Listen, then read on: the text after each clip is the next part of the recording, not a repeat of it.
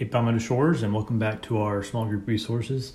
Today we're going to be picking right up uh, along with Daniel chapter 10, and we'll be getting into even more intense visions that Daniel's having, um, even coming out of last week. And uh, also, we'll be starting to see more angelic, uh, angelic interactions and seeing how God is working the future out for Israel. And so at this point, in Daniel, some of the Jews have already started exit from Babylon and make their way back home to Jerusalem. And next year, uh, we're going to be studying the book of Ezra as a church, and so we'll start seeing this actually play out.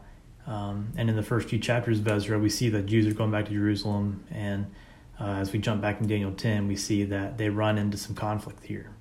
So uh, Daniel again has another vision, and this one is actually more supernatural in nature, and uh, it's because of who he sees and um, how it affects him physically too. And so Daniel's in mourning, um, as we see in this chapter, that uh, he's in mourning for his people and, he's denying himself any substantial food uh, for himself. And so, picking up in verse 5, we see a weak Daniel uh, having this vision, and it says, I lifted up my eyes and looked, and behold, a man clothed in linen with a belt of fine gold from Uphaz around his waist. His body was like beryl, and his face like the appearance of lightning, his eyes like flaming torches, his arms and legs like the gleam of burnished bronze, and the sound of his words like the sound of a multitude. And I, Daniel, alone saw the vision, for the men who were with me did not see the vision, but a great trembling fell upon them, and they fled to hide themselves. So I was left alone and saw this great vision and no strength was left in me. My radiant appearance was fearfully changed, and I retained no strength. Then I heard the sound of his words, and as I heard the sound of his words, I fell on my face in a deep sleep with my face to the ground. So, as Daniel is in this uh, limbo moment where he's having severe fatigue and no strength, um, another uh, being comes and touches him and lifts him up and uh, let's just keep reading. Um, pick it up in 10 through 12. It says, And behold, a hand touched me and set me up, set me trembling on my hands and knees. And he said to me, O Daniel, man greatly loved, understand the words that I speak to you and stand upright. For now I have been sent to you. And when he had spoken this word to me, I stood up trembling. Then he said to me, Fear not, Daniel, for from the first day that you set your heart to understand and humbled yourself before God, your words have been heard, and I have come because of your words.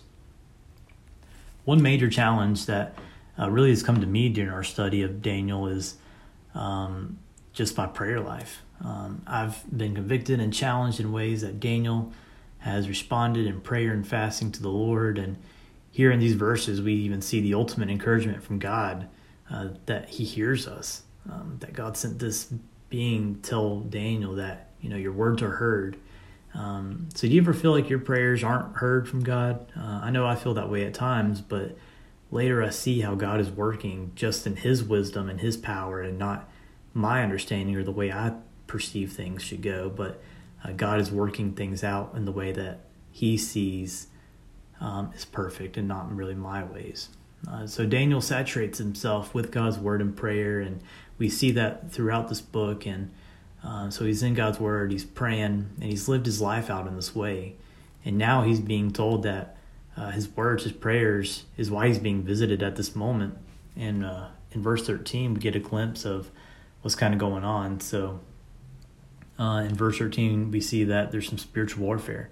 We know that um, humans can't stand against spiritual forces. So for somebody to be opposing this angelic being that's speaking to Daniel now, uh, we can conclude that there's a real spiritual warfare happening here. That um, this person that's standing up against uh, this person talking to Daniel was another uh, spiritual force, and uh, we can know that if Daniel's um, on the side of God, he's on God's kingdom side. He's on the on uh, on the good side. We see that uh, that opposing force is obviously going to be the evil kingdom. It's going to be Satan's kingdom, and we see that picture of spiritual warfare all throughout the Bible, and we can even see it in our lives too if we really look closely.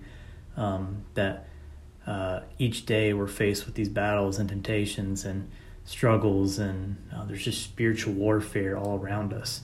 And uh, in Daniel's life, uh, in Daniel's prayer life, it was clear and a great example that uh, we see how to fight the good fight and uh, against the evil one. Uh, we don't fall for what the world says or um, the easy way out, but instead we cling close to God's word and we pray and um, seek God's wisdom in our life instead of worldly wisdom. And in this last chapter, or in this last picture, we see in this chapter is uh, this angelic being leaving Daniel and going to continue the fight. And uh, this is just a great encouragement for us today, too, knowing that uh, we have spiritual forces fighting for us. And the great and the greatest one of these was Jesus and is Jesus, uh, that he is one who we have witnessed and we have seen defeat death on our behalf. And so while we find ourselves in the spiritual warfare, uh, we know our fate because of the love of Christ atoning for our sin. And uh, this is just a great comfort to know that uh, we are on the winning side. And I hope that that would encourage us not to shy away from living out the gospel each day in our lives as well. And uh, just knowing that there's forces out there, there's spiritual forces that are working for our good that um, are right alongside of us fighting too and um, fighting to bring God glory and everything. So there's a lot of good things that um, are still left to cover in this chapter, and I hope that you will do so in your group. So uh, we'll talk to you next time.